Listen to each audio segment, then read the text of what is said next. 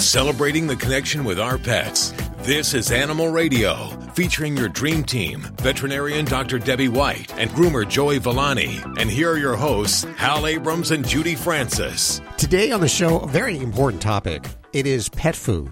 And for those of us that actually feed our animals, which I believe is, I would say 99.9% of you probably feed your animals pet food.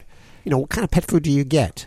How do you pick your pet food? There's so many choices. You go to the grocery store or the pet store, and there's just rows and aisles of food. And you want to hear the irony about that, Miss Francis? There are hundreds of foods out there. Yes. You go there, it's hard to choose. So many different brands. All of those foods, or most of those foods, are all made by 5 different companies. That's all? That's all. Wow. Big companies like Mars, Nestle, Purina, Diamond Foods, and it's hard to pick, but a lot of them are the same foods, just with different kinds of packaging. They're all sourced from the same place. Wow. Like Mars bars, candy bars, Mars. Mm-hmm. And like Nestle chocolate. Yeah. Wow. Yeah. And Smuckers, the people that make the jelly. Yeah, they just recently got into food. And why? Because it's a $29 billion a year industry. It's been growing every year. It is. There's a lot at stake for these companies. And there's a few small, good companies, but mostly the major, big ones, they have a lot to be desired. And we're going to find out more about that today on today's show. You want to be listening for that. Joey, what are you working on over there?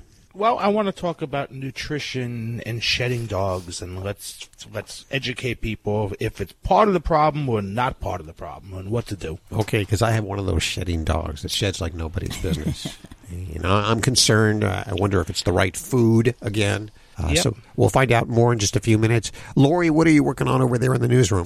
On that subject, I have to tell you that Roro, who is usually in the background snoring with me, is so hairy and shedding so much right now. His name for the last 3 years has been Ro the Hairy Mofo. Oh. Because and it's meant with all affection, but truly, you've never seen so much hair in your life. But anyhow, maybe your pet is something, you know, not a dog. Whatever it is, what do you do when a pet overdoses? And we're talking serious, like heroin. Overdoses on heroin? Mm-hmm. I can't even imagine a pet shooting up. That would. How do they do that without opposable thumbs? It would be an unintentional thing, but it does happen. Okay. And we'll tell you how they have treated it and been successful with it. That's on the way right here. But first, let's go to the phones for your calls toll-free from the free Animal Radio app for iPhone, Android, and BlackBerry. And we go to Melanie. Hey, Melanie. Hi. How are you doing today? Me and my family, we bought a house, and after my sister's newborn turned 1, she decided she wanted to get a family dog. And we all live in this house. It's my sister, brother-in-law, the 10-year-old, the 2-year-old, my mother, and myself. And there's lots of space. And we thought that everything would be okay with the dog. Well, apparently, I seem to be having trouble with this dog. Ooh. It doesn't. Okay. It's like I come in, and it growls at me. And there are times it's jumping on me. And there's been a couple times where I've tried to go ahead and pet it and befriend it because, you know, I'm being told that it's not, that it thinks that I don't like it. And it tries to bite me. And I'm like, wait a minute, I'm in and out of this house more than like everybody else. So I like dogs. I don't quite know. It's a mixed breed. It's about the size of a Chihuahua, but from my understanding, it's not a Chihuahua mix. Okay, so it is small. So it's a small-sized dog. And I'm just like, I'm trying. There have been times like everybody has left the house, and then it's just me and the dog, and then the dog walks around with its tail tucked under itself. And I know that means it's scared or it's nervous, and I'm like, well, I've never done anything to the dog. Okay. And I'm just sitting here like, wow, how am I supposed to get along with you if you won't even come near me? And I don't know. I thought I would call because I'm like, sure. Now I'm adjusting my schedule because sometimes I get home at 4 o'clock in the morning and it'll go nuts. It starts barking because it knows I'm in the house. And I'm like, now I'm adjusting my schedule because I'm like, I don't want to wake anybody in the house up. And I'm like, this is ridiculous. I can't even come home when I need to. Okay. All right. Well, now, are there other pets in the home or is this the only dog? The only pet. The only pet. Okay. And then has she tried to bite you, or is she more barking and just kind of demonstrating that she knows you're around? No, she has tried to bite me. She has tried. Okay. Yeah. And what was the situation when she tried to bite you? Were you walking near? Was she being held? What was the? I was in the living room, and I was sitting on the couch, and I was actually having a conversation with my sister. And then it's like she saw, I don't know what happened. Like she saw me, she knew I was there. She came in the living room, and then she went to go chase one of the kids, but then she came back and she started growling at me. And my sister was trying to tell her, stop, don't do that. And then it got on the couch to sit next to her. And my sister's like, well, maybe you should try to pet her. So I was trying to be nice and pet her, and she kind of just turned around and almost snapped at me. And I was like, yeah, I said, you know what? I don't get it. I'm an animal lover. Oh, and I know that must break your heart. Yeah. And it's your house. I mean, right. I'm being told I can't come home at the time I want to come home because of the dog. Yeah. In that story, I was just waiting for you to say, please don't tell me you leaned over your sister to try to pet the dog, because you were going to get bit. Definitely. That whole, everything about her, what you've told me so far about her body language and her behavior. This could be a detailed thing to kind of get to the nitty gritty here, whether she's being solely protective of her family, meaning her family that she knew solely before you came around, or if it's even a territorial thing. Because she sees where she's at now as her new territory. She doesn't care, nor did she know that you were there first and that it's your place, technically. She's residing. And part of her job and what she's done in the home before they came to live with you is just being transplanted into the new situation. So I don't know if they've had problems with visitors to the home or other people, but oftentimes this type of behavior is something that certain dogs have, either protecting their home, their family, or out of fear. So that's where it gets complicated, because if she had, say, a bad experience with someone who had some kind of physical characteristic that resembled you, dogs remember that stuff. So that's why they can be afraid of people with hats tall people. They got her as a puppy. They got her when she was 6 weeks old. So she went from her mom to our house, and I was there, and she didn't have a problem as a puppy when I would pick her up and all of that stuff. But now I don't know, and I'm trying to be do I smell like another dog? Because I'm not around another dog. Yeah. So some of this, I will tell you, there are some simple things we can try, but I do think that because there are also children involved, it may be best to get a trainer involved in your household situation, because what's happening to you could certainly happen to some other individual in the home scenario. But some of the simple things that we do when we want a dog to like a person, that they have something, and I'm not going to say against, because dogs don't hold grudges. They just have phobias, they have feelings of previous experiences, or they've just not been socialized to certain aspects of someone. So even though she's, been a puppy in that household since she was 6 weeks old, there's something about this situation she's not comfortable with. And in, 3 minutes or less, I can't get to the nitty gritty of that, but I can tell you, we want you to really be the favorite human in the household, and the ways that everyone can help to embrace this and to make this a better transition for you and her is to do certain things with you. And one would be that you are the provider of all edible goods in this house, and that she recognize that. So nobody else should be feeding this dog but you. And it's just a subtle way that it kind of helps her to recognize that you're the provider of something good, that when you're around, good things happen. I'm going to get food. I'm going to get a treat, whatever it might be. And yeah, it's kind of bribing them. I get that. But it's really using something that's a very positive thing and helping to associate it with, because she's got a negative, an aversion, to your presence. Okay. What if I told you I tried that? And she won't. She won't come to me. I tried to give her a treat. She won't come to me. I try to. No, I don't want her to come to you. I don't want you to try to. That's not the goal. The goal is for you to give her food and to walk away. Okay. You are the one that feeds her. If she won't eat the food, then I think the food, I think she should, this is where it gets tough, because then you have to have someone on the ground kind of helping you with these scenarios, so that you don't get bit. But, you should be feeding her. Nobody else should be in the household. And, no, we're not going to try to ask to pet her. That comes later. You just are going to be the good person with food. That's all I want you to be. The other things that I would ask you to do would be not to, in the dog world, there's certain things that we can do that can be perceived as a challenge.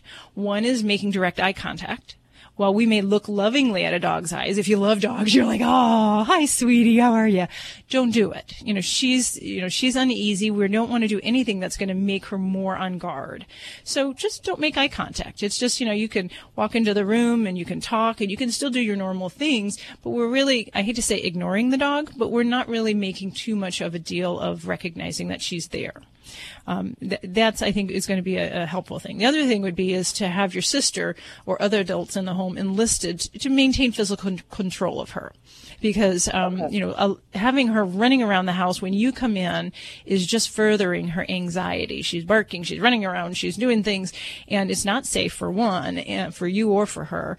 And, you know, it's just feeding the situation. So we need to keep her contained. And that means preferably not your sister holding her up around her chest or like loving and cuddling her, because that's basically putting her in a position of equal to humans. You know, that okay. We want her maybe on a leash or, you know, on the floor. Your sister could be standing, and really make sure that we have that physical control of her.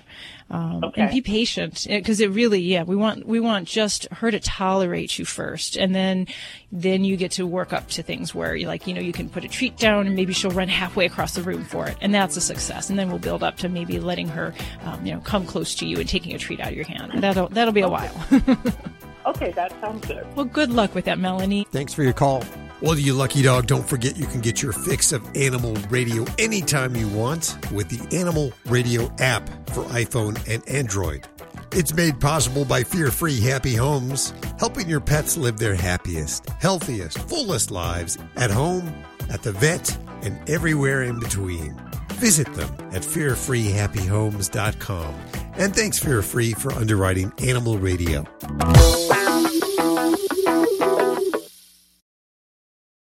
If you're a diabetic, we have great news. You can end the painful finger sticks with a new CGM. Plus, they may be covered by Medicare, Medicaid, or private insurance. If you test and inject daily, you may qualify. Call U.S. Med now to learn more. 800-785-1673. 800-785-1673. 800-785-1673. That's 800-785-1673. You're listening to Animal Radio. Call the Dream Team now at 1-866-405-8405. It's Animal Radio, celebrating the connection with our pets. Coming up in just a few minutes, we're going to talk to the Pet Food Institute. It's an organization that represents most of the major pet food companies. We're going to find out what you should be looking for in your pet food and how it is regulated. That's just around the corner right here on Animal Radio. Lori, what are you working on over there in the newsroom? Well, there's paternity leave, maternity leave, and paternity leave. How cool is that? We'll share with you coming up. That is so cool, and about time. That's on the way right here. Let's hit the phones. I believe we have Vaughn on the phone? Yes, sir. Hey, Vaughn, how are you doing? I'm pretty good. Where are you calling from? Yeah, right now, I'm going through Needles, California. Ooh, must be hot out there, huh? Yeah, it's about 105. Oh, okay. Are you traveling with any animals? No, I don't. I leave all them at the house. I got a couple dogs, and they're too big, and my cat, he don't like travel. Okay, so they're at home in the air conditioning. Well, they're at home in the house, but the air isn't working at home yet now. So, But it shouldn't be too hot there. Okay, well, you are on with Dr. Debbie. Who are we talking about today? What, the cat or the dog? The cat. Okay, what's up with your cat? Okay, we was living in one place, and we decided it needs to be bigger, so we jerked it out and put another modular unit in. But before we moved over the modular unit, he just seemed like he liked to urinate in the floor all the time, in the hallway. Well, after we moved out of there, now he's wanting to go in the living room. Okay. And when he's urinating, where is he urinating exactly? In the center of the room, against the walls, in the corners? Basically about anywhere he decides to. He don't have a really direction that he wants to. It's like one time it can be in the middle of the floor, one time it can be close to the wall, one time it can be up against the washer dryer. Okay. And does the kitty go outside, or are we just staying inside? He just staying inside. Okay. Unless he sneaks out. And is he a neutered kitty? Has he been altered? Yeah. All righty. Very good. And do you have other cats running around the house, too, or just him? I got about 9 other ones outside. Holy cow, 9. Yeah. Now, do any of those cats come inside? Well, they sneak in. Okay. All righty. Now, is there anything else going on with the kitty that has you concerned? Anything else as far as not feeling right? Any kind of discoloration to his urine? Does it seem like he's peeing excessively, or is it about his normal amount? Seems about normal. It's just like, you know, he'll get upset, and then that's when he, you know. Sounds like we've lost. We've lost Vaughn. Yeah, we've lost him. He was on a cell there. Hopefully he's listening. But this is a problem that we've had around the Animal Radio Studios. There's so many cats outside that the cats inside spray to mark their territory. I believe that's what's going on. Could that be what's going on with him? You know, absolutely. It's a very confusing situation when, you know, he's got different signals and different thoughts. You know, cats that are indoors can live a happy indoor existence, but when we start to have personalities in cats that they're seeing and smelling, that live outside, then there's a whole territory kind of question. So, you know, it's very possible that your kitty could be having problems where he's trying to mark his turf. You know, I first want to make sure we don't have a health problem, and you always should have a urine check to make sure we don't have any infections or stones or problems of those natures. But boy, it really sounds like he has the possibility that he is just frustrated. We'd really need to figure out some way to accommodate his world differently. We would want to either keep the blinds closed, keep the other cats out, and let him live his happy indoor existence, or make an accommodation where, you know, we've got, you know, a certain cat that stays inside with him. There's so much that goes into the marking of their territory that some cats will spray on corners, some will spray in the middle of the floor, others will go into bathtubs, and sometimes right in front of your very face. So I'd really want to make sure that we kind of block the scenario where these other cats could be, you know, seeing your kitty. And then at the same time, make sure everything's kosher with that litter box, because if it stinks, your cat's not going to want to use it. So you want to make sure you change the litter frequently. Sometimes we'll even play around with the litter types and try some different varieties out there for your kitty. But if there's any concerns, I'd definitely make sure we get him checked out with the vet, give him a clean bill of health in his urinary tract, and then work on some of those environmental things where we can try to modify things. Make sure it's not a urinary infection. Yeah, because, you know, a lot of times we miss that possible infection, and we rule it off as a behavioral problem, and there's really like a chronic illness going on. So you don't want to miss that. It's a common mistake. Very, very good. Okay, you know what? Since it is such a common problem, we've actually put information up at animalradio.com on inappropriate urination. You can just do a search from the front of the website. We are with Dr. Debbie, and she's answering your questions. You're listening to Animal Radio. Call the Dream Team now with the free Animal Radio app for iPhone and Android. Dogs or cats, horse or emu, animals are people too. Workers at the Meridian, Connecticut Humane Society are marveling at a mother cat named Satin who adopted a 6-day-old Rottweiler pup who was rejected by his own mother. The puppy, now named Charlie, nurses right next to a litter of black and gray kittens. The kittens snuggle up to him like he's one of them. Charlie's dog mom was found on the side of the road. She gave birth to 2 puppies. One was stillborn, and she rejected the other. A local vet explained that it wasn't that unusual for cats and dogs to bond in those situations. Rottweilers usually grow to be around 100 pounds, so as Charlie grows, volunteers are hoping that dog owners will volunteer their puppies to be Charlie's playmates. But for now, Charlie's happy to be a kitten, although he hasn't meowed yet. I'm Brit Savage for Animal Radio. Animals are people too. Animal Radio. The old way of living with diabetes is a pain. You've got to remember to do your testing and always need to stick your fingers to test your blood sugar. The new way to live your life with diabetes is with a continuous glucose monitor. Apply a discrete sensor on your body, and it continuously monitors your glucose levels, helping you spend more time in range and freeing you from painful finger sticks. If you are living with type 1 or type 2 diabetes and you administer insulin 3 or more times per day, or use an insulin pump, you might be eligible for a CGM through your insurance benefits. U.S. Med partners with over 500 private insurance companies and Medicare. We offer free shipping, 90-day supplies, and we bill your insurance. Call us today for a free benefits check. 800-785-1673. 800-785-1673. 800-785-1673. That's 800-785-1673. This is an Animal Radio News Update brought to you by Fear Free. Fear Free takes the pet out of petrified and puts the treat into treatment. To learn more and find a certified Fear Free veterinary professional near you, visit fearfreepets.com. I'm Lori Brooks. HarperCollins Publishers in India is setting a new trend, offering their employees paternity leave when they adopt a new pet, giving workers up to 5 days of paid leave to settle in with their new animal friend. The publisher says it wants to encourage responsible adoption of animals as well as make life easier for their staff who choose to open their homes to furry friends.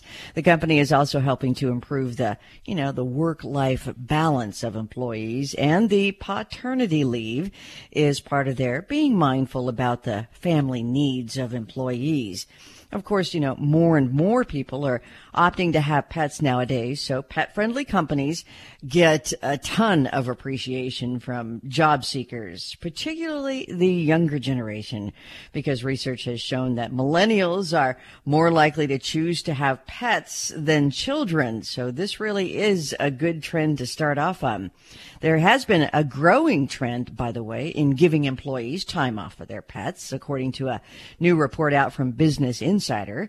They say Mars Pet Care, Bitsol Solutions, and BrewDog also offer paternity leaves, while Kimpton Hotels, Mars Incorporated, Maxwell House, or rather, that's the coffee, you know what I'm thinking about, Maxwell Health in Boston, and Trupanion all let their staff take some time off to grieve a pet who's passed away. Well, after a lot of activism, and I know you've seen this if you've been on any kind of social media, a lot of bad publicity, dog meat sales have been banned at China's infamous annual Yulin Festival, which happens this month. The local government there has rolled out the new law affecting restaurants, street vendors, and the dreaded dog meat traders, banning dog meat sales there. Violators, they say, would face fines of $15,000 per offense. The dog meat trade in China, as horrible as it sounds, is also responsible for the theft of pets in the country. Can you imagine your pet being stolen and, thinking what might happen to, Health concerns are also another concern, by the way, with regard to dog meat consumption, as China has the second highest number of reported rabies cases in the world, according to the World Health Organization. And volunteers at an overdose prevention site in Vancouver say they saved the life of a pet rat whose name was Snuggles after the little rodent overdosed on heroin that it had eaten off of a table. Ugh. Jeez. The former owner brought Snuggles in, and the rat was near death. The volunteers weren't sure what to do, so, like they would to a human, they gave it some Narcan drops, but they put it on the nose. Narcan can be either given in the nose by a nasal spray or by injection, but because Snuggles was so tiny, they didn't want to risk anything, by giving him an injection. They were afraid they could puncture an organ or something. Snuggles did make a full recovery, and the woman who took the rat to the center has now asked one of the volunteers to care for Snuggles while she goes through rehab addiction treatment. So how do you go and say, what do you say, the rat ate my heroin? Yeah. I mean, it wasn't mine. It just happened to be there, and the rat ate it. I'm Lori Brooks. Get more breaking animal news anytime at animalradio.com. This has been an Animal Radio News Update brought to you by Fear Free. The veterinarian isn't typically thought of as your pet's favorite place to go. With Fear Free, that all changes. To learn more and find a certified Fear Free veterinary professional near you, visit fearfreepets.com. Hi, this is Mayim Bialik on Animal Radio. Please adopt a pet. You're listening to Animal Radio. If you missed any part of today's show, visit us at animalradio.com or download the Animal Radio app for iPhone and Android. It's Animal Radio, celebrating our connection with our pets. We'll go back to the phones in just a couple of seconds for Dr. Debbie and for dog father Joey Villani. But first, from the Pet Food Institute, we're visiting with the head of communications, Mary Emma Young. Hi, Mary. How are you doing? I'm great. How are you? Very good. So what is the Pet Food Institute? The Pet Food Institute is the National Trade Association for U.S. pet food makers. So we are based in Washington, D.C., and pet food and treat makers are our member companies. They make about 98% of all of the pet food and treat products for dogs and cats that you'll see on the shelf in the store. And as the trade association, you know, we really advocate on behalf of the industry, whether that be working with our regulatory bodies, such as the U.S. Food and Drug Administration, or communications outreach, as I do. Who funds PFI? So we are funded through our member companies. They provide the dues for us as part of our ongoing outreach and activities. When I go into the store, I look at all of the foods that are on the shelf. There are tons of food. I mean, it's hard to make a decision as to what food to select there. Is it true that most of these foods are made by like 5 or 6 manufacturers? So you will see a number of co-manufacturers out there who will produce for other brands in the industry. When you say regulatory standards, what regulatory organization overlooks pet food? You know, it's funny because one of the things that I find is people are surprised to hear that pet food is one of the most regulated food products in the U.S. Really? And sometimes we don't think that.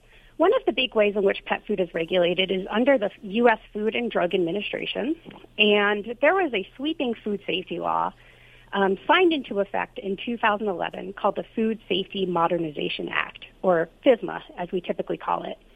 That included some rules that codified many of the ongoing industry practices, and so pet food and treat makers are currently entering enforcement and compliance under FSMA. It's rolling based on company size. So depending on the size of your company, you might have, if you're smaller, you have more time to prepare for obligations under FSMA. And so recently what we've been doing is reaching out to some of these companies to make sure they fully understand their requirements under the Food Safety Modernization Act and that they're preparing and getting ready for this new law. When And I'm going to harken back to 2007, which was a big recall that happened due to melamine.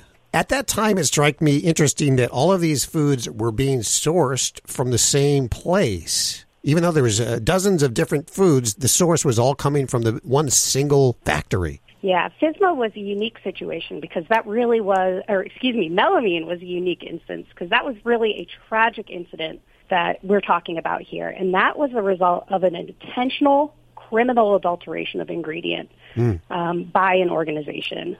And that was, and if I recall, that was an organization that was trying to increase the protein levels in pet foods using melamine instead of the natural sources because it was cheaper, right? Yeah, it was for economic gain, and it was an interesting moment. I mean, tragic, and something that we in the industry had never seen before. So what's changed since 2007 to prevent something like that happening again? Well, the fact is that companies have had, prior to the Food Safety Modernization Act, a number of practices in place. But since 2011, with FSMA signed into law, we've seen 3 critical steps that each company must comply with. First is establishing what we call good manufacturing practices.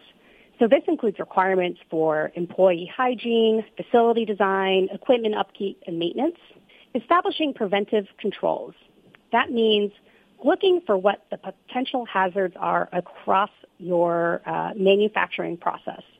And after you identify those hazards, preemptively taking steps to mitigate them in advance. Sure. Okay. And in addition, each company has to have a food safety plan. So that's written steps where they're taking to ensure product safety, from sourcing ingredients to the steps needed to carry out a product recall. Mm.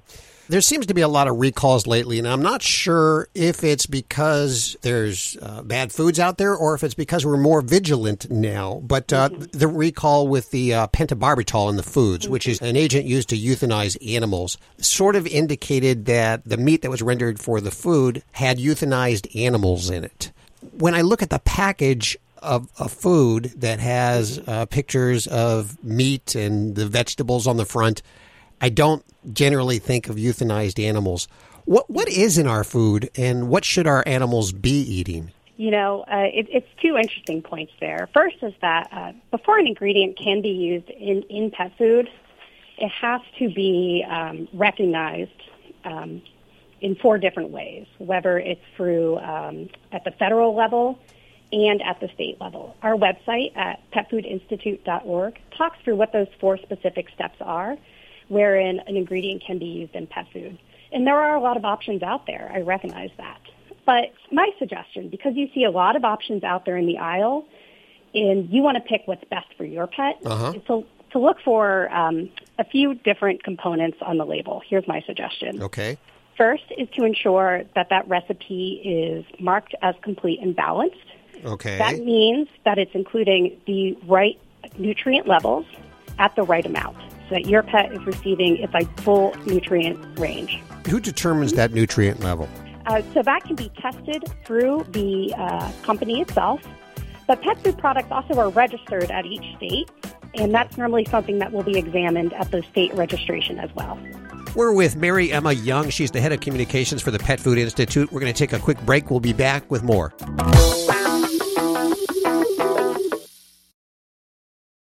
Do you have Medicare and do you use a CPAP machine? This is a national healthcare alert regarding your CPAP supplies. Using a clean CPAP mask and clean supplies is important to staying healthy. The best way to make sure your CPAP equipment is clean is to get new supplies. If you have Medicare, we have great news. Medicare will pay for you to have new clean supplies every 90 days. We'll even do all the paperwork for you to make sure that there's little to no out-of-pocket cost to you. And you don't even have to leave your home. We provide free in-home delivery. So if you're a CPAP user and you have Medicare, staying healthy with new CPAP equipment is easy. Just make this free phone call right now to get started. Sponsored by Specialty Medical. 800-485-4409.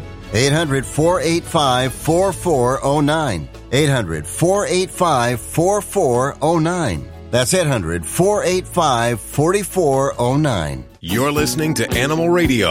If you missed any part of today's show, visit us at animalradio.com or download the Animal Radio app for iPhone and Android. It's Animal Radio, celebrating the connection with our pets. We are with Mary Emma Young. She's the head of communications for the Pet Food Institute. I'm looking at the side of a can, and this is how I pick my food. When I look at the can and I see what the ingredients are, the first thing I'm looking for is a meat right there at the very top, protein right at the top. But so many of these foods have corn, byproduct, and meal at the top. What is really a specific and appropriate food for our animals? And I know it changes with their age and the type of animal. I understand that. But basically, what should we be looking for as a species-specific food? My recommendation is, first of all, remember that ingredients, just as they can be a little trendy in the human food realm, can be a little trendy in the pet food realm. And sometimes an ingredient can get a bad rap that perhaps it does not deserve. Okay. So, you know, again, it might be beef as the first ingredient. It might be rice. It might be a meal. What's more important, again, in my view, is that the nutrient profile is there. So your pet is getting the protein, the fiber, the fat that pet needs. And, you know, different ingredients can deliver that. And so it's really what makes you feel good. Well, you know, there's a lot of controversy now, and you probably certainly have heard that. And there's a lot of small, very kind of homegrown companies that are creating foods that are, in particular, raw diets. What is your stance on raw diets? At the Pet Food Institute, we're neutral on raw. If folks want to feed that to their pet, I think that's fine. There are just two items I like to advise folks to be aware of. First is ensuring that it's a nutritionally complete meal and that it has all the vitamins and minerals that an other diet may provide.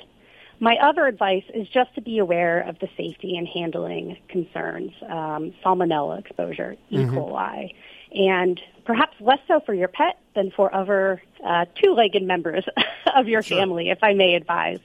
And just as we might handle raw meat while cooking, you know, preparing our dinner at home, be aware of those safety practices while you prepare that at home as well. Okay. You say that it's one of the most regulated industries, and when I think about the meats that I want to eat, they are the prime meats of the animal. But I'm wondering, are the animals that are rendered for this just about any part of the animal, and where do the animals come from? Are they raised for this particular purpose, or are they animals that may have been killed or sick or less desirable that they're not good enough for human consumption? Yeah, and you hit on, I think, two very good points here. First is that I want to talk about what a byproduct is, and which is what's used for a rendered meal, which is what you'll see. A byproduct is parts of the animal that we as Americans do not eat. And that might be that's parts of ingredient that parts of an animal that in another country some might consider a delicacy. And the fact is that by using these byproducts, it's a great way to prevent the food waste because it's still nutrient-dense, edible material. And frankly, in the wild, that's what I'm a dog person, so I always use dog examples, so please excuse me. That's what a wild dog would go through for first, is some of those parts of the animals that we as humans go, ugh, that's kind of gross, but they might love that part in the wild, and that's nutrient-dense. So that's what those products really come from, and so it could be coming from the remains of what's being processed for human use. When I think about the labels that I see when I walk through the stores, I'm a little bit concerned because, first of all, we're talking about, again, a $29 billion industry. I am not fully convinced myself that the manufacturer's interests are more in my pet's health as they are in the bottom line. Yeah. And you know, that it always sort of shocks me a little bit to hear that kind of comment. You know, we've done some recent discussions with our member companies, and so with our PFI members, and they have activities across the board because supporting pets, because pets are such a part of the culture at our companies. First, I learned, which was kind of funny, is the pet ownership rates at our member companies are greater than the national average. More people at some of our member companies have pets than what you'll find on the street. And they're doing initiatives, you know, across the field in supporting pets, whether it's supporting initiatives to build parks, dog parks, or pet-friendly policies at the office, to donating tens of millions of pounds of food to emergency relief efforts or shelters. We're seeing a lot of steps that are demonstrating that pets are a big part of the culture at these companies. So what do you say to the people that don't agree with you as far as the interests of the manufacturers? Let me give you an example. For instance, when I was a kid, cigarette smoking, the dangers of cigarette smoking really were not out yet. And in fact, many of the big tobacco companies with deep pockets would spend lots of money getting doctors to say that cigarette smoking was good and lobbying. Making it glamorous, too. Yeah, and making it glamorous, in part for the big tobacco companies. When I hear about a company like the Pet Food Institute or organization that is essentially funded by all of the major pet food companies, I'm wondering if that's sort of the same situation.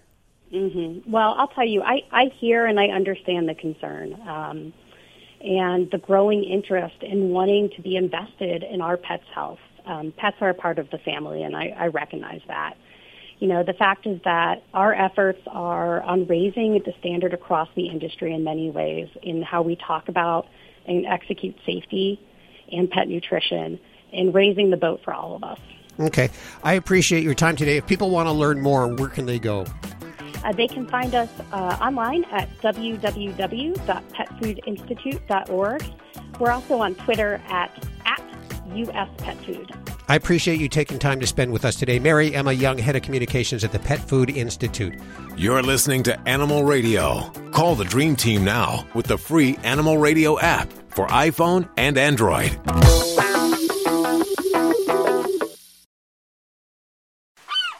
I am the family dog, and it's that time of year again. The one where pet parents start looking for Fido-friendly hotels and destinations where Fido is welcome. Make no bones about it. Pets are part of the family, and we like to sniff out new places too, and we hate to be turned away, especially when we're on our best behavior. So we won't be left out in the cold. Be sure to pick up a copy of Fido Friendly Magazine to find the best hotels and destinations where Fido is always welcome. Go online to FidoFriendly.com and subscribe today. Celebrating the connection with our pets. This is Animal Radio, featuring your dream team, veterinarian Dr. Debbie White and groomer Joey Villani. And here are your hosts, Hal Abrams and Judy Francis. What are you going to feed your pets tonight? Probably the same food that they had last night, the night before. And is it any good? Well, if you were with us last hour, you learned how the pet food industry is being regulated from the Pet Food Institute. This hour, we're going to talk to a gentleman who's created a film, a great film you should check out, called Pet Fooled. Kohl Harrington will be joining us, and he thinks you're being cheated, and so are your animals, and it could be fatal for them. So you want to stick around for that.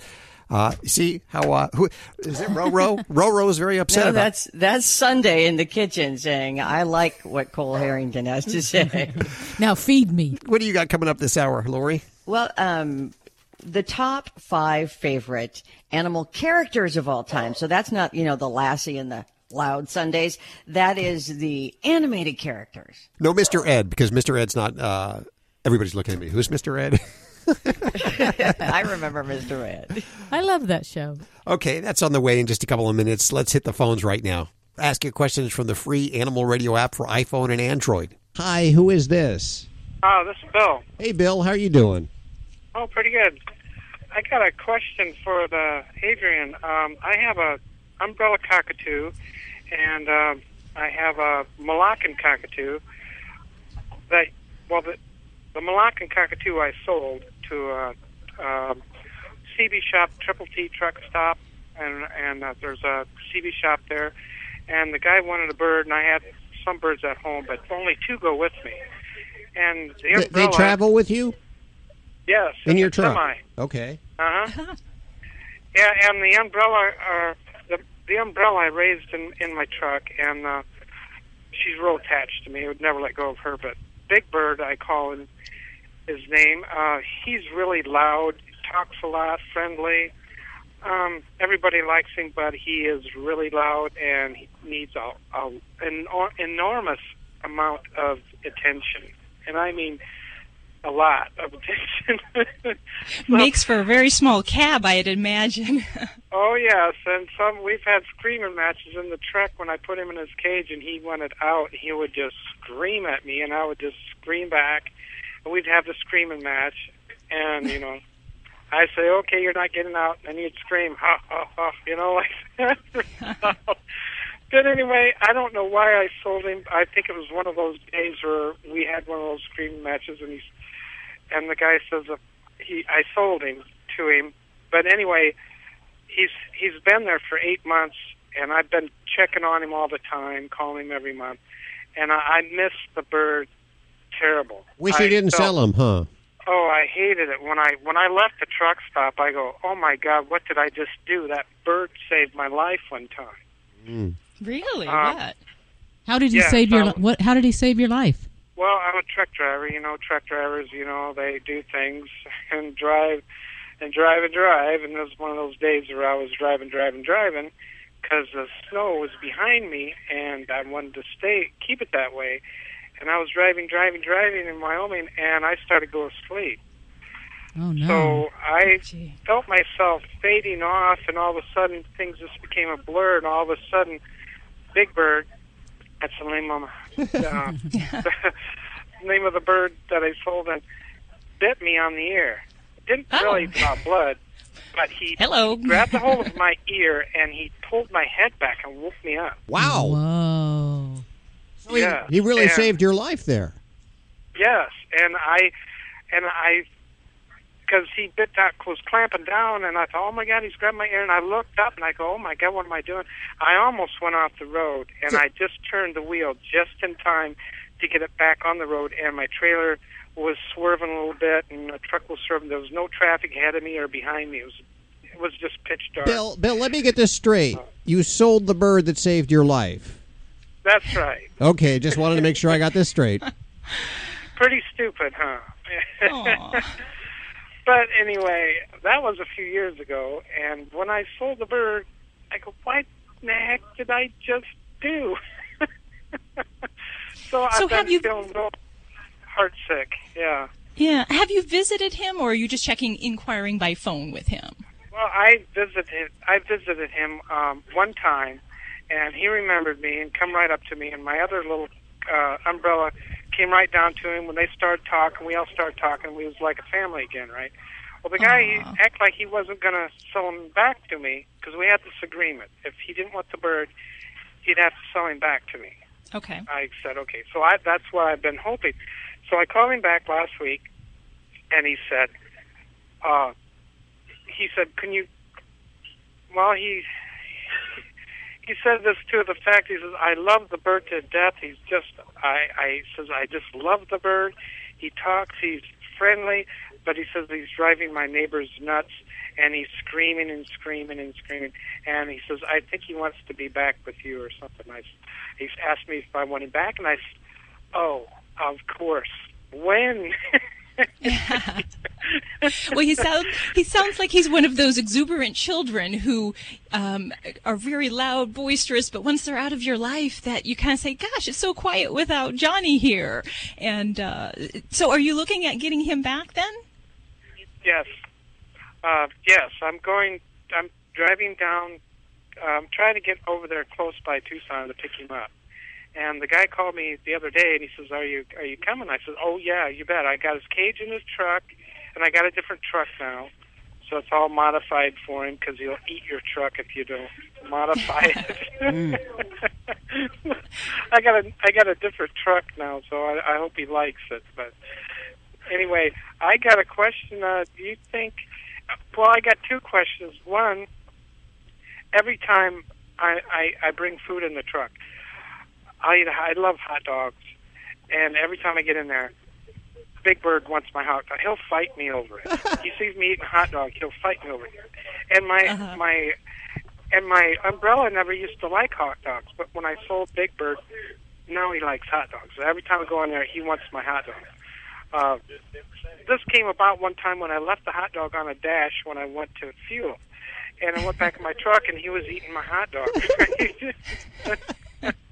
He was eating one end, and the other bird was eating one end, and I just cut it in half and says, "Go at it." So, is that safe for them to eat? Well, hot dogs are certainly probably not one of the favored health foods for people, and it would probably be the same for birds. But you know what? They can certainly eat a lot of things that we do, and I think what you're describing is there's a lot of social eating when we have birds, and part of the fun is sharing the food that the human eats as well.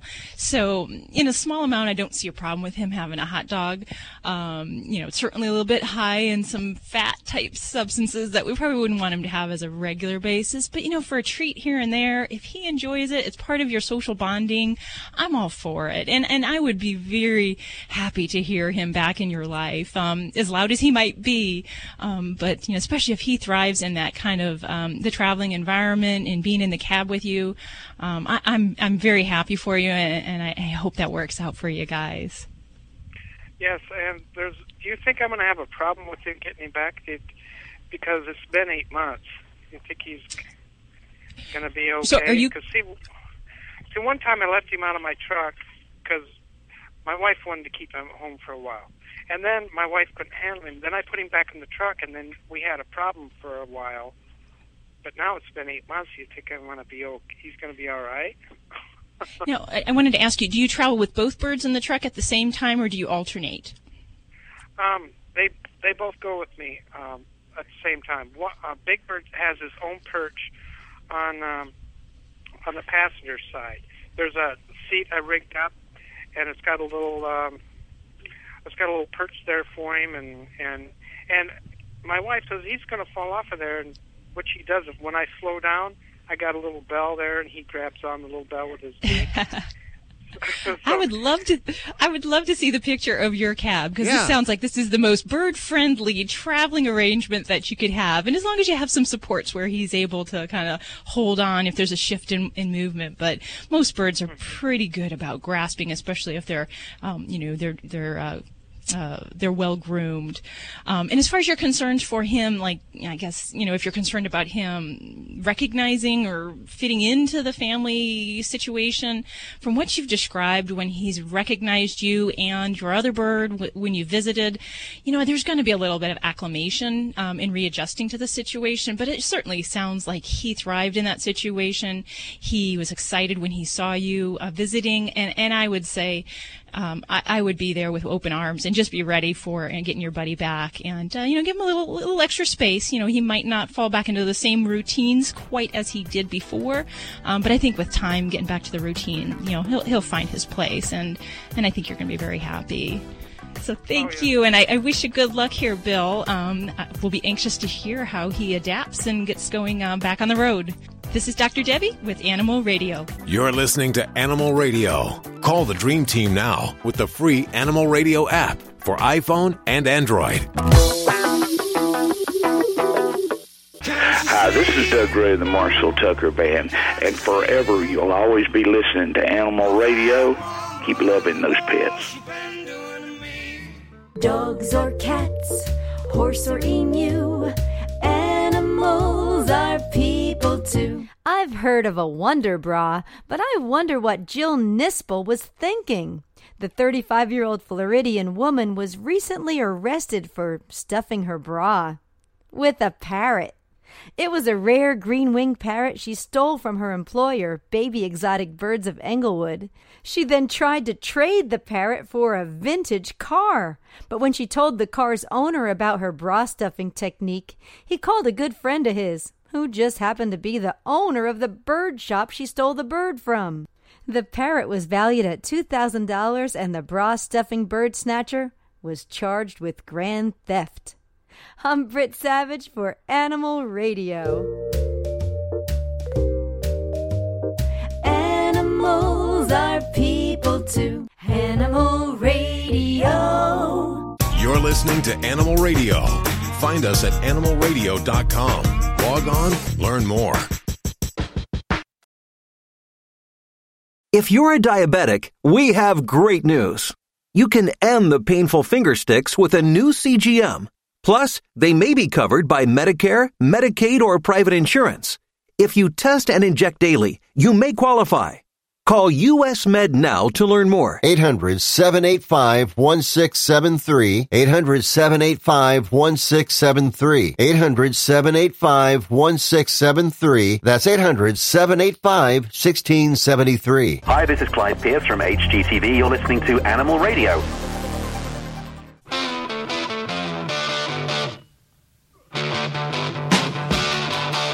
It's Animal Radio, celebrating the connection with our pets.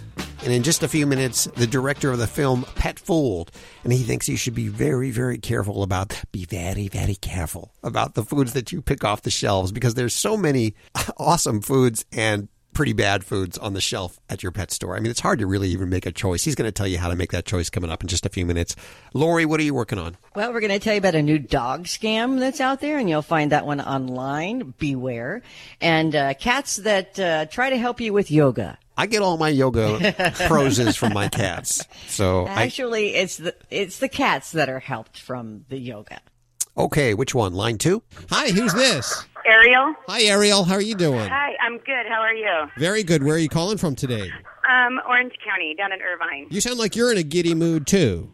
I'm okay with it. I have a funny, funny question of a funny, funny cat. Well, we have a funny, funny vet, and her name's Dr. Deb, and she's on with us right now. Okay, well, hey great there. What do you got going on with your kitty? Okay, I have a Siamese cat named Sushi. She's about 2 years old, and she has a problem with sucking her tail to the point where the tip is discolored, and I don't know what to do or why she's doing it. Okay, well, this is a fun call. And how old is Sushi? I think she's about probably just over 2 years. Okay, and has she been doing this behavior since you had her? Yeah.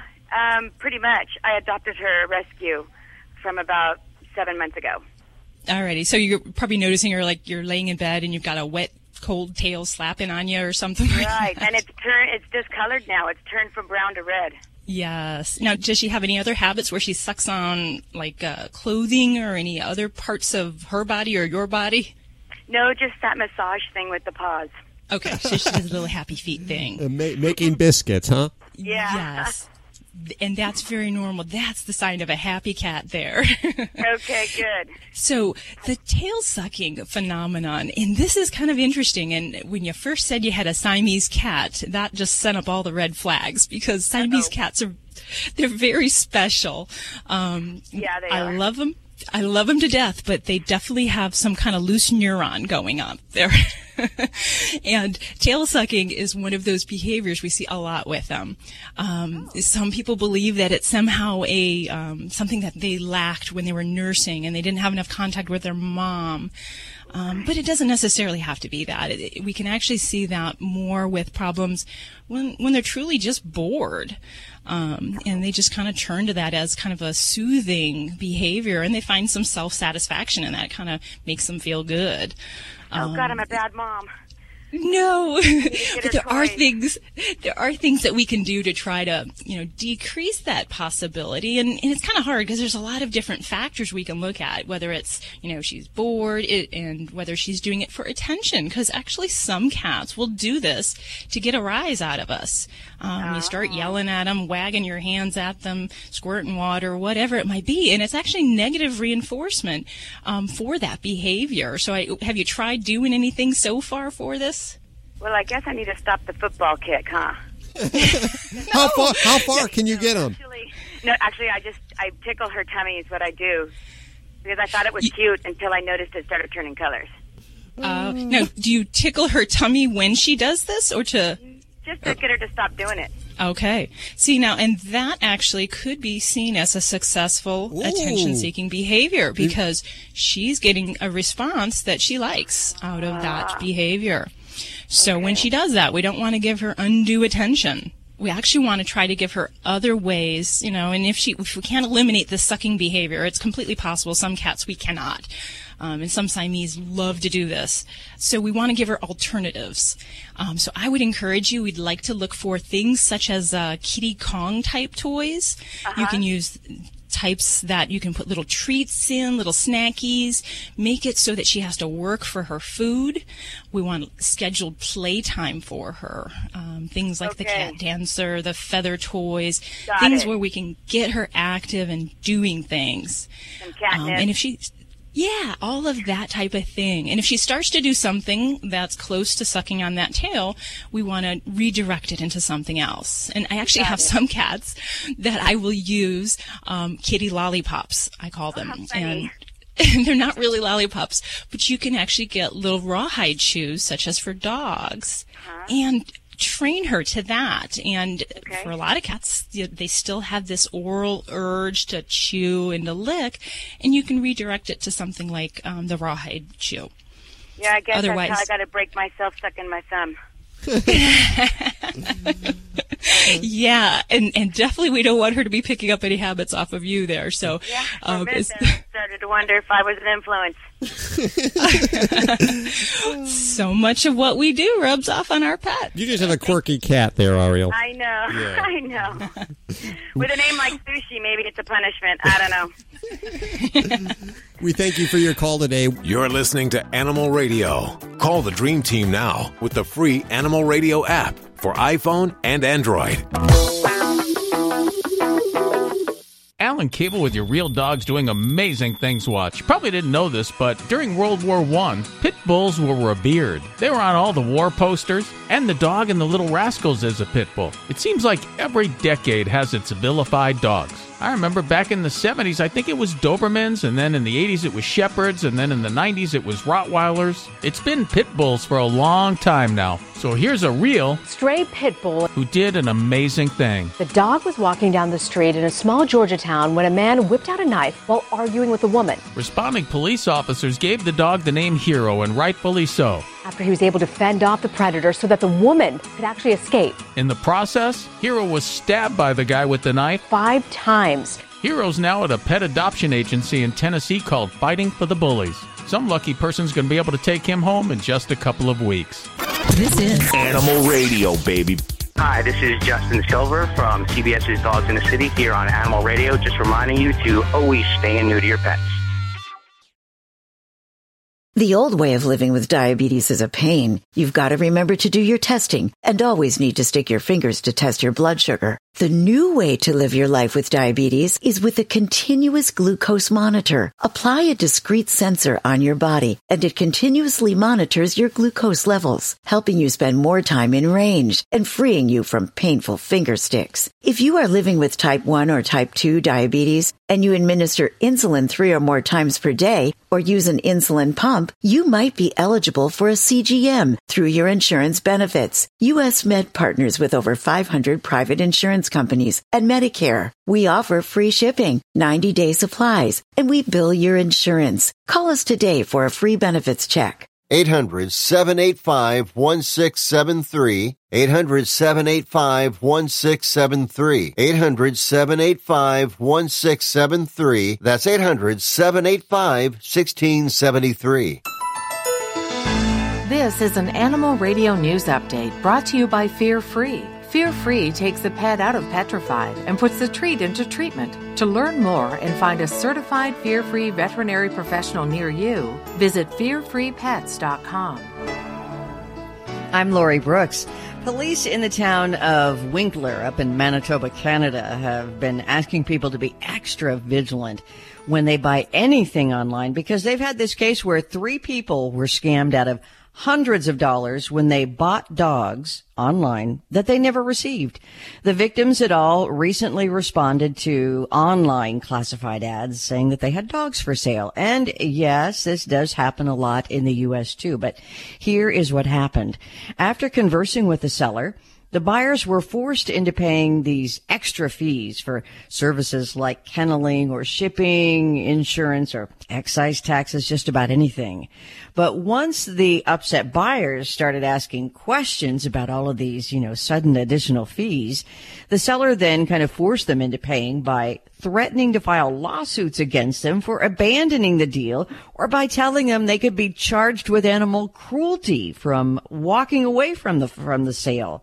So in the end, none of the 3 people received their dogs. So it's something to watch out for. But, an easy way to avoid that scam is going to a local rescue shelter or by contacting any of the thousands and thousands of pet rescues. And there are even breed-specific rescues that usually take only purebred dogs, all of which have many dogs that you can adopt. Yeah, don't now, get that online. I mean, that's crazy silly. Yeah. Yeah, and in that case, I guess you would just see videos of the dog, but you wouldn't, I don't know, I've never done it, so I probably shouldn't say, but you wouldn't have a chance to interact with the dog or, see if it connects with you. Yep, yep. Big mistake to go online to get an animal or a wife. Those 2 things. Hal knows from experience. Yeah. Let my life serve as a lesson. Well, whether it's on YouTube, TV, Facebook, or Instagram, video content featuring pets and animals continues to keep all of us, especially kids and their parents, laughing, learning, and more, according to a new study that found that nearly half of parents let their children watch animal-based TV shows and videos because they make their kids laugh and smile. And us too, right? Mm-hmm. 59% of parents let their kids watch content featuring animals because they say it educates them about nature. The study also found that 82% of parents and kids take photos or videos of their pets at least once a week. What does that make us? Because I know we all post like day. Once a day, yes, every day. But not surprisingly, dogs and cats were found to be kids' preferred animals when given the choice to have any pet. Dogs, cats, and fish, in fact, were found to be the 3 most common family pets. 27% of kids and parents choose to name their pets after a cartoon or film character. The study also revealed that the top 5 animal characters of all time are some of the most iconic as well.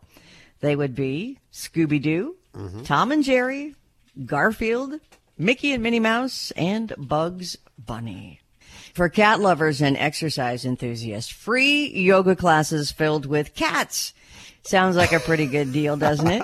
Yes. Check it out. These classes are offered with a larger purpose in mind, though, the greater good. The cats need homes.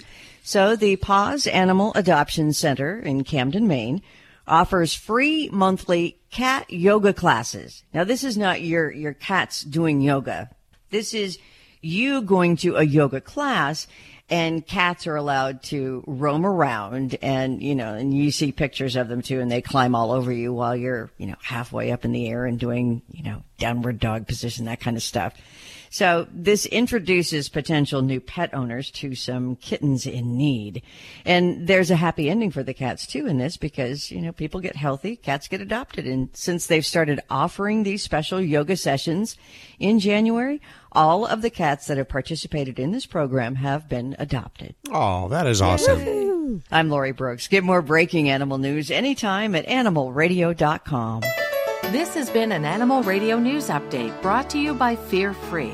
The veterinarian isn't typically thought of as your pet's favorite place to go. With Fear Free, that all changes. To learn more and find a certified Fear Free veterinary professional near you, visit fearfreepets.com. Dogs or cats, horse or emu, animals are people too. In Germany, police say a woman attempting to make manure stink bombs with stockings slipped into a manure tank and fled the scene naked. Two women entered a farm in the northern village of Eberholzen and started filling up stockings with manure. A police spokesman reported one of them slipped into the manure tank right into the cow muck. The other one helped her out. We found their clothes in a field. One seems to have run off completely naked, the other in her underwear.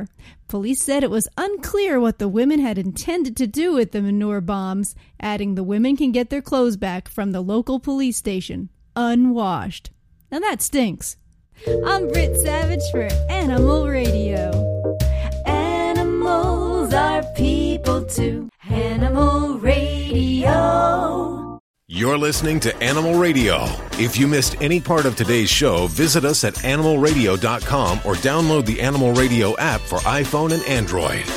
The phones have been ringing nonstop. Last hour, we had from the Pet Food Institute, Mary Emma Young. She's the head of communications there. The Pet Food Institute is a lobbying group run by, pretty much the top 1, 2, 3, 4, I'm going to say 20 major pet food companies. And as I mentioned last hour, it's a $29 billion a year industry. This organization consists of about 98% of the food that's out there. And treats. Yes. You know, when I was in my newsroom working on my stuff when I listened to your interview with Mary Emma, and to me, it sounded very political. I wanted to say that she sounds like she's representing a candidate or something. And I mean, I know she's not on the line to defend herself right now, but I'm not attacking her. But just that I felt like, you know, she does a very good job of representing the pet food industry. Well, it's her job to spin it. Exactly. I gotta say that, you know, there are good foods out there, and these are foods that are made by small mom and pop companies. Yeah, and they can't compete with the big guys. Sure, they get all the advertising out there, but they're getting their food locally sourced, and they know where it's coming from, as opposed to these companies that are getting it from the same place. And if it's tainted, then everything gets tainted. And we learned that in 2007, that everything is being sourced from the same place. So all of those foods you see on the shelf when you walk into Petco or PetSmart or your local independent store, mostly made by the same manufacturers. So last night, I checked out a film, and it's over there on Netflix. And you should check it out if you have Netflix. It's called Pet Fooled, F-O-O-L-E-D. And the director, Kohl Harrington, is with us. Hi, Kohl. How are you doing? Hey there. I'm good. How are you? Nice job on the film. Thank you. Long time coming, I should say. It's something that really hasn't been broached. Correct. And as you can probably come to the conclusion, the lobbying organization is very well spoken and very well worded. So there's an effort to, in my opinion, really not talk up front about what is actually appropriate for a dog and a cat to eat. And from your point of view, what is appropriate for a dog and cat to eat? When I started the film, really there was two sides. One side would say corn and wheat is fine. That's what the industry's saying. Another side would say feed what you know, is species appropriate. So I really had to go figure out what exactly is species appropriate. If corn and wheat is suggested not to be appropriate, well, what is? And so there's a lot of confusion out there around this because industry is making a lot of money off of products that are primarily filled with corn and wheat and other questionable ingredients. So it was a whole learning curve. Because corn and wheat are inexpensive? That's a very inexpensive way to make a food, yes. So, you know, and then as companies make foods with these ingredients, they do go above and beyond to have well-written documentation to support every ingredient that goes into their foods. So they will tell you corn is a nutritious form of protein. But what they're not saying is it species appropriate or not? Like, what's the digestibility of the corn compared to a fresh food diet? When I look at the package of Beneful, I see pictures of corn. Beautiful and picture. It looks good. I want to eat this stuff. What's really behind that picture? Well, turn it over and look at the ingredients. So they did switch by the time I was filming the film. By the time the film came out, sort of as it came out, there were new Beneful products with meat as the first ingredient. But, you know, oftentimes that's a marketing ploy to say, hey, there's meat first on the label, but then what comes after that?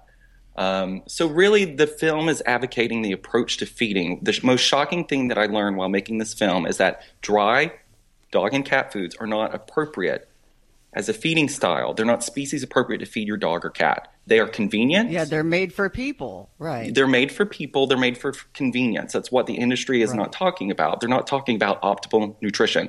It's a convenient way. You can feed your dog a vegan diet.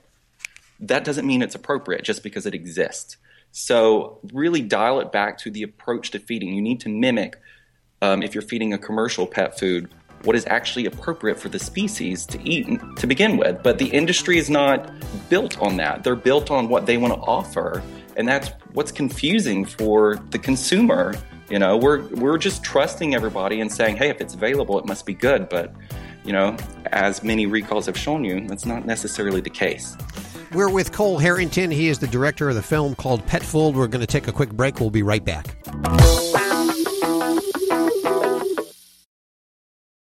Do you have Medicare and do you use a CPAP machine? This is a national healthcare alert regarding your CPAP supplies. Using a clean CPAP mask and clean supplies is important to staying healthy. The best way to make sure your CPAP equipment is clean is to get new supplies. If you have Medicare, we have great news. Medicare will pay for you to have new clean supplies every 90 days. We'll even do all the paperwork for you to make sure that there's little to no out-of-pocket cost to you. And you don't even have to leave your home. We provide free in-home delivery. So if you're a CPAP user and you have Medicare, staying healthy with new CPAP equipment is easy. Just make this free phone call right now to get started. Sponsored by Specialty Medical. 800-485-4409. 800-485-4409. 800-485-4409. That's 800-485-4409. It's Animal Radio, celebrating the connection with our pets. We are with Kohl Harrington. He is the director of the film Pet Fooled, F-O-O-L-E-D. Check it out. It's on Netflix. We'll put links over at animalradio.pet for all the information, everything you've heard today. She said, and I don't know if you heard the interview, but she said last hour that this is one of the most regulated industries. Yeah, I would have loved if you would have followed up. I don't know what they mean by that. I mean, they told me that whenever, you know, they met with me as well, and they said it in the film, you know, whenever they're in front of like the Senate hearing, this is the most highly regulated industry. In my opinion, the Pet Food Institute's job is to spread doubt. Unfortunately, if you go back in the interview, you know, people now, if this is on a podcast, can go back to the interview and hear how well worded the answers are. Yeah. For example, if she's talking about what dogs and cats should be eating, I think that was a question. She says, pick what your pet enjoys. And this is, you know, I have nothing. And what you enjoy feeding it. And my goal is not to demonize people. She sounds very nice. But why is the conversation not what is species appropriate? Like, sure. That's my first question. Well, what is appropriate for the species first? But the industry's not talking about that. That's not, you know, they don't want to talk about, like, optimal nutrition. They want to talk about what they're selling. So I think that's where when they talk, it's, you know, they're representing the company. So it starts to fall apart because they're really not directly answering questions. They're very well worded, and they sort of, you know, direct you to, I would say, think about something else instead of actually directly answering the question. I would love for her to come back and really go into detail about what dogs and cats should be eating. Yeah, I don't think she'll be coming back. So the chicken strips, you remember the chicken strip recall? It may not even have been recalled. The chicken jerky, it was actually a problem that lasted for 6 years, I believe. What was behind that? Can you enlighten us a little bit about that? Yeah, so midway through me making the film, I started hearing about animals who were getting sick and dying from eating chicken jerky. So I came in contact with, since this is the most highly regulated industry, says the PFI, there was no database that people had access to that really showed, well, what animals got sick, where they located. Pet owners would call the companies would say, just, you know, call the FDA and make a report. So I came in contact with a citizen in Ohio who had a database full of all the information from people who made the complaints to her, because there was no government agency doing this. So she had access to people who made complaints to her about what dog got sick, how many dogs in the family, what treats were they, what lot number were they, did the animal get sick only, did the animal get better, did the animal die. So through her, I was able to speak to many, many people who had this issue. Some animals only got sick. Some, unfortunately, as you see in the film, died after eating the treats. I was lucky enough to speak with the FDA, who did, as you see in the film, admit, we know it's a problem with the product, but they can't find the smoking gun. So my question for them was, you know it's a problem with the product, why is the product just allowed to be sold? So because the FDA couldn't find a smoking gun, the product just remained on the shelf for years. And so pet owners had to band together on Facebook to sort of share information and get information out there about the products and what's going on, because companies were trying to get pet owners to sign non-disclosure agreements so they couldn't sue them. Hush money. They were giving them hush money, $100, I believe. $100. It was just shocking. Really? Just shocking. Yeah, $100. Oh my God. I know there's a lot of lawsuits that occurred after the recalls and after the chicken. Apparently, when a lawsuit where a human person, their life is lost, a human person is valued at, $6 or $7 million. But animals continue to be property, and the value of animals not really significant to the pet food companies. And in fact, it's much easier, I would assume, for the pet food companies who are in this $29 billion a year industry to pay off these small lawsuit claims than it is to actually change things. Is that correct?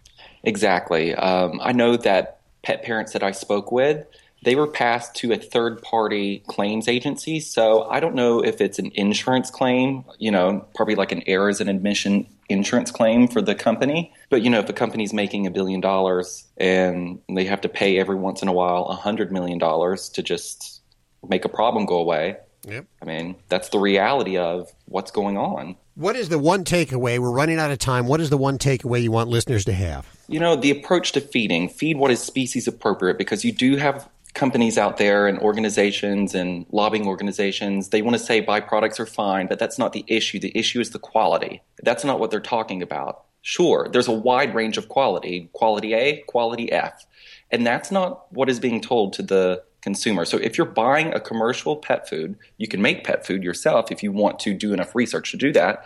Otherwise, if you're buying a commercial pet food, these issues are always going to exist no matter what the food is, no matter what the feeding style is.